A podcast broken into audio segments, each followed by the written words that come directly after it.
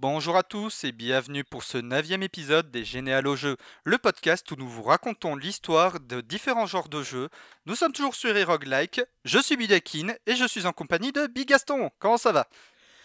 Bah ça va, la fatigue est là, le déconfinement est arrivé, mais euh, la fatigue est quand même là, et, euh, et voilà. Et donc, euh, désolé de ne pas avoir fait d'épisode dernier, la semaine dernière, parce que Buda malade et moi la flemme. Voilà, j'avais une petite bronchite asthmatiforme, c'était très comique. On a fait le test pour voir si j'avais le Covid.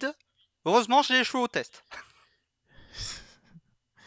Et été positif au Covid-19. C'est positif? Bah non. c'est ça. Et donc, de cette semaine, de quel jeu allons-nous parler? Bah, on va parler de Dungeon of the Endless, euh, qui est un jeu qui est développé par les Français de chez Amplitude Studio. Euh, studio dont j'avais jamais trop entendu parler avant, avant de voir la bande-annonce de Humankind et que je sois totalement overhype. Hmm.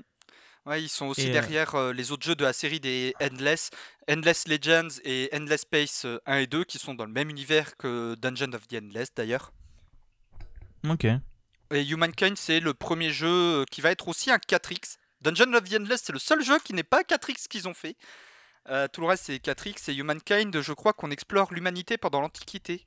Ou je confonds avec un autre jeu Non, en gros, c'est de ce que je me souviens de Humankind, c'est en gros civilisation, mais plus axé autour des vraiment des civilisations et, des, de l'humanité. Hmm. Et euh, ça a l'air de. Le jeu a l'air magnifique déjà.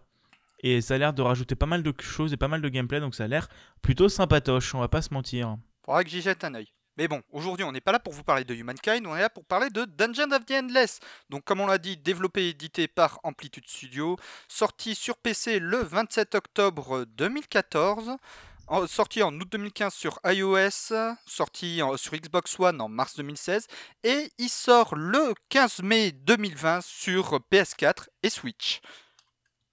Le jeu a connu plusieurs DLC gratuits et payants sur la version PC qui sont directement inclus dans la version console. Euh, qui ajoute de nouveaux vaisseaux, chaque vaisseau étant considéré comme un, mode de jeu en particulier, des nouveaux personnages jouables et aussi des nouveaux PNJ que l'on pourra croiser dans notre aventure.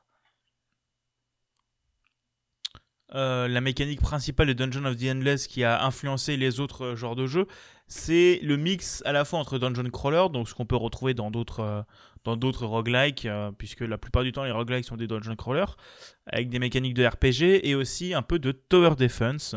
Donc tower defense, pour ceux qui ne le savent pas, le principe du tower defense, c'est que vous allez devoir euh, protéger une base, enfin un cœur, un noyau, quelque chose, en plaçant des tourelles euh, et survivre à différentes vagues de jeu.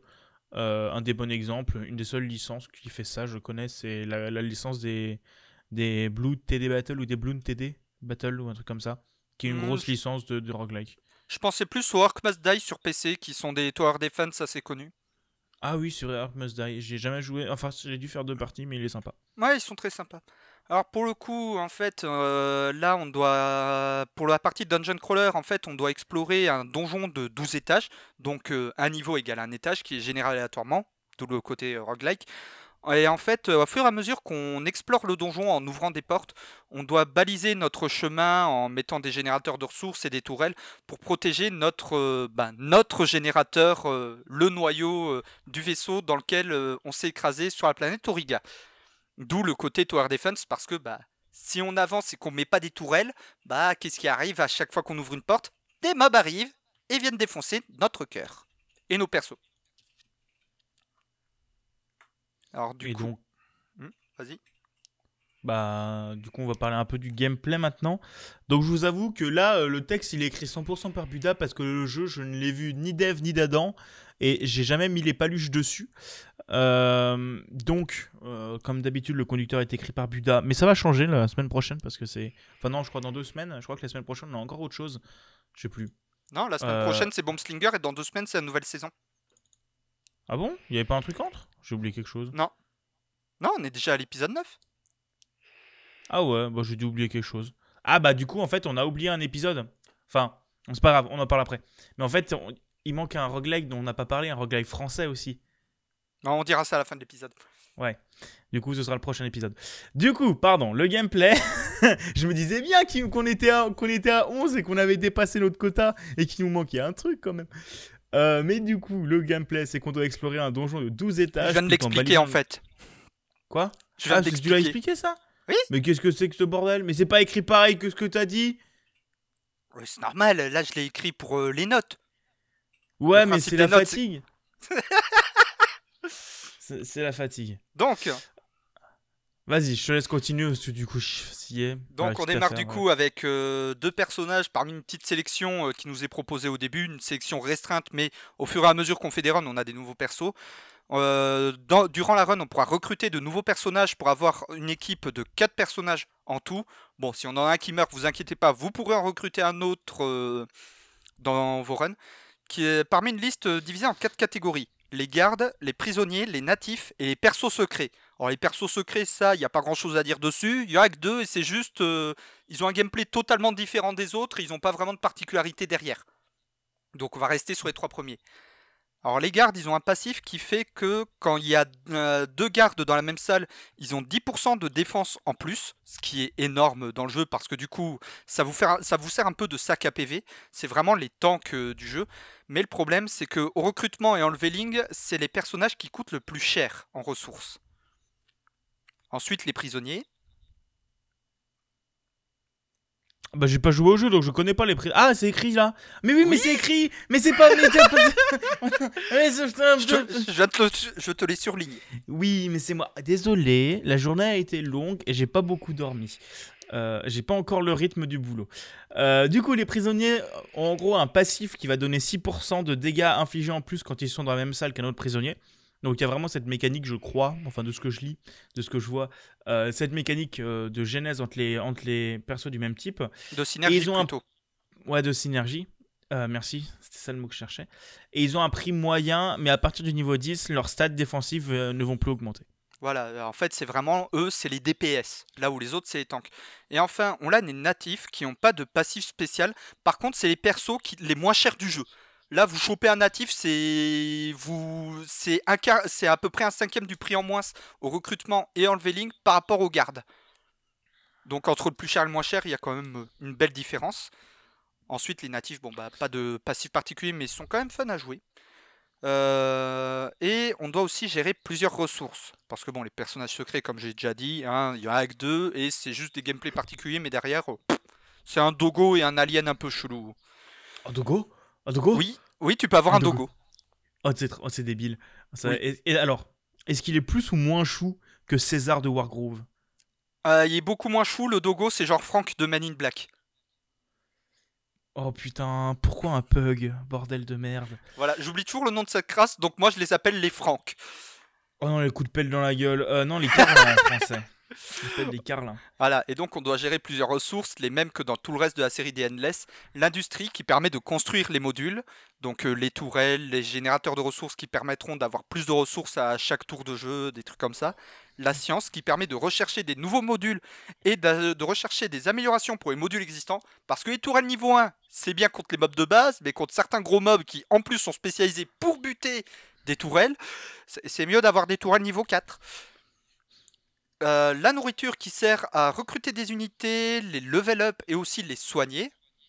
Et enfin la brume qui est en fait la ressource d'alimentation qui permet d'alimenter les salles et les modules euh, du donjon. Parce qu'en en fait, quand vous entrez dans une salle, elle va être plongée dans le noir et vous pouvez l'alimenter, choisir de l'alimenter pour que les, vous puissiez installer des modules dedans qui soient aussi alimentés et ça va faire euh, qu'il y a de la lumière. Et les salles qui ne sont pas alimentées sont des générateurs de mobs à chaque tour de jeu. Et euh, à la fin de chaque étage. Attends, attends, Bah non, tu viens de le dire ça. euh, oui, attends. Oui, voilà, en fait, chaque un tour de jeu, c'est une ouverture d'une nouvelle salle. C'est pour l'explication. Hmm. D'où euh, le fait qu'on parle. Ça, en fait, ça à la fois, ça, c'est un STR dans son gameplay, mais il fonctionne quand même par tour de jeu en fonction du. euh, bah, en fait, un tour, c'est une nouvelle salle ouverte. Eh, tu vois, j'ai suivi, hein, j'ai suivi que tu l'avais dit. Hein. Ouais, Eh, my bad. eh, J'avais oublié un détail, c'est tout. Mais en gros, à la fin de chaque étage, on va devoir ramener le cœur d'énergie vers la sortie à travers tout l'étage. Euh, et donc, il va y avoir un personnage qui va devoir porter le cristal pendant que les autres euh, personnages affronteront des hordes d'ennemis et qui se jeteront sur vous pour vous empêcher d'aller au niveau suivant. Voilà, ce qui donne un petit côté un peu stressant malgré tout au jeu, mais c'est vraiment ça qui fait le peps un petit peu dans le gameplay, c'est vraiment cette phase de, de core rush où en fait vous devez porter vraiment votre cristal à travers tout l'étage, où toutes les portes vont s'ouvrir d'un coup et vous allez avoir plein d'ennemis qui vont se jeter sur vous. Donc c'est le moment où vraiment faut bien avoir balisé son chemin au maximum depuis la salle où vous avez votre corps jusqu'à la sortie pour euh, éviter qu'il y ait trop d'ennemis sur votre gueule. Parce que sinon, c'est la grosse merdoum. Alors, donc- graphiquement, graphiquement parlant, le jeu est entièrement en pixel art, mais en termes de patte graphique, en fait, c'est vraiment la même patte graphique que le reste des Endless. Donc, à la- un mélange de fantasy et science-fiction que je trouve très sympathique. Et en fait, Dungeon of the Endless, comme c'est un jeu assez sombre avec les couleurs mal éclairées, je trouve que ça y donne un petit côté Alien le huitième passager, ce qui donne une ambiance euh, assez cool. Surtout que bon, euh, vous aurez pas, assez- vous aurez jamais assez de brume pour alimenter toutes les salles, donc faudra bien choisir lesquelles vous allez pas alimenter. Ah bah yes, ça, ça fait zizir, parce que tu sais que t'es dans la merde. Oui, Et euh, donc après, il a une OST qui est composée par Arnaud Roy, qui est connu sous le pseudo... Arnaud Roy, un- il est breton. Ouais, non, mais euh, oh, jusqu'au bout, hein, jusqu'au bout les Bretons, quoi. Ar- Arnaud Roy, donc, qui est plus connu sous le pseudonyme de Fly, Flybino, Fly by. No. Flybino euh, du label euh, G4F Records, et qui est responsable des bandes son des autres jeux de la série Endless. Et G4F Refo- Records, en fait, euh, c'est un label, une boîte qui s'occupe des OST de pas mal de petits jeux indés français, comme par exemple Fury. Bah, en fait, c'est eux. Mais Fly by No, euh, il a bossé que sur la série des Endless pour l'instant. Et si ma mémoire est bonne, c'est lui qui va signer d'ailleurs l'OST de Humankind. Ce qui fait très très zizir. C'est possible, hein, c'est possible. Mais Humankind, il va être bien, il va être bien. Et donc niveau histoire, bah là en fait c'est vraiment une histoire prétexte euh, pour mettre en place euh, le jeu. Une capsule de sauvetage d'un vais- d'un vaisseau pénitentiaire euh, s'écrase sur Auriga. Auriga c'est la planète euh, où se déroule le jeu Endless Legends, au fin fond d'un ancien complexe des Endless qui est rempli de mobs. Et du coup, euh, oups, on a activé un système de défense Endless. On est dans la merde. On est où? 12 étages trop bas. D'accord. On est dans le caca. Et c'est pour ça, le but, c'est de reprendre le cœur du vaisseau et de réussir à sortir du complexe en traversant les 12 étages du bousin. Et ça, ça, ça vous promet de belles heures de jeu. Euh, le seul gros défaut de ce jeu pour moi, c'est qu'en fait, pour un roguelike, les runs peuvent être très longues. C'est pour ça que je suis bien content de pouvoir quitter en plein, enfin de pouvoir sauvegarder et quitter en plein milieu d'une run parce que sinon euh, les runs, euh, enfin ça. Mais c'est Déjà, j'arrive temps j'ai jamais réussi à finir une run pour l'instant, mais j'ai déjà fait des runs qui ont duré une heure et demie. Ah oui, et Alors que- t'étais étage combien? Euh, 4. Oh putain, ouais, d'accord. Enfin, ouais, 4 c'est- ou 5. Voilà, c'est les runs sont les runs sont assez longues euh, et ça c'est un problème euh, que je trouve au jeu et c'est pour ça que je suis content qu'on puisse quitter en plein milieu parce que sinon euh, sinon je tiendrai pas. Mais le jeu est excellent derrière et le fait qu'il sorte sur Switch, bah je suis content parce que je vais enfin pouvoir y jouer dans mon plumard sans avoir installé le jeu sur un ordi portable. Ah, mais de toute façon, bientôt on aura Shadow sur Switch. euh, si seulement. Il y a, il y a peu de chance. Bon, bah voilà. Voilà, c'était euh, le petit podcast euh, sur Dungeon of the Endless. Si vous ne le connaissiez pas, je vous invite à vous intéresser à ce jeu parce que il reste quand même très intéressant ce mélange Dungeon Crawler Tower Defense, qui sont deux genres ben, totalement opposés dans la théorie, mais qui arrivent. Mais les Français d'Amplitude Studio ont vraiment réussi à faire un mélange qui marche et qui fonctionne euh, tout au long du jeu. Même s'il est, dur et qu'il va vous faire chier des cactus enduits de lave, heureusement qu'il y a un mode facile. Et truc que j'ai oublié de dire pour la partie gameplay, en fait, on a le choix entre plusieurs euh, vaisseaux dans lesquels on s'écrase sur la planète, et chaque vaisseau va vraiment avoir son propre gameplay. Euh, du genre, il y a un vaisseau qui va faire que vous allez gagner plus facilement des ressources, par contre les modules, vous ne pourrez pas les réparer. Pareil, il y a un autre vaisseau qui va faire que vous gagnerez plus facilement des niveaux, par contre les ennemis sont plus rapides, des trucs comme ça. Et ça permet vraiment d'avoir un gameplay très équilibré entre chacune des runs malgré tout. Il n'y a aucun vaisseau qui est vraiment trop OP ou des conneries comme ça, même s'il faut s'avouer que parfois certains vaisseaux peuvent être plus durs que d'autres. Et surtout, vu de ce que je comprends de la, dura- de la durée de vie du jeu, vu son prix, c'est quand même très euh, propre parce que le jeu est disponible pour 12 balles. Voilà, il est disponible pour 12 balles. Bon, après, il faut les DLC, mais les DLC, ils coûtent pas cher euh, sur la version PC. Et sur la version Switch, le jeu plus tous les DLC, il est à même pas 20 euros.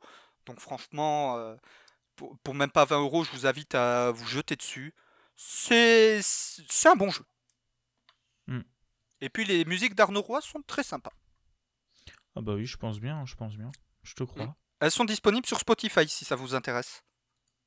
Bon bah, je penserai peut-être à mettre ça dans la description. On verra.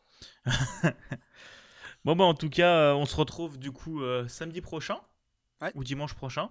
On va parler de Dead Cells. C'est ça le jeu qu'on avait oublié? On avait pas parlé déjà? Non, non. on n'a pas encore fait Dead Cells. On l'avait oublié. En fait, on a sauté. On a sauté Dun- Dead Cells qui était normalement avant Dungeon of the Endless. Ah oui Donc euh, c'est voilà, mais on va parler de Dead Cells qui est un autre jeu français, qui est un autre roguelike français, qui est un Bordelais. excellent. Et putain, c'est vrai qu'ils sont bordelais. Euh, et, euh, et un excellent jeu en plus. Donc on va vous parler de Dead Cells. En attendant, merci d'avoir écouté. On se retrouve euh, samedi prochain. Et on vous fait des bisous et on vous invite à écouter notre autre podcast, les Points Games et les Points Games Live, qui vont bientôt repasser au format soit mensuel, soit bi-hebdomadaire. Mm. Parce que là, pour l'instant, ils sont format hebdomadaire, mais c'était juste le temps du confinement. On va voir euh, en fonction de sous quel format on repasse, vu que le Ouais. confinement est fini. Et que donc, Oui. bah, les impératifs de l'IRL et surtout euh, les trajets en bagnole à l'autre bout de la France pour voir la famille euh, risquent de revenir pour moi. Oui, et moi aussi. Bon, sur en ce, on vous tiendra au courant sur nos Twitter respectifs, Bigaston et Budakin. ouais, on vous fait des bisous et à la prochaine. Et à la prochaine. Tchou Ciao.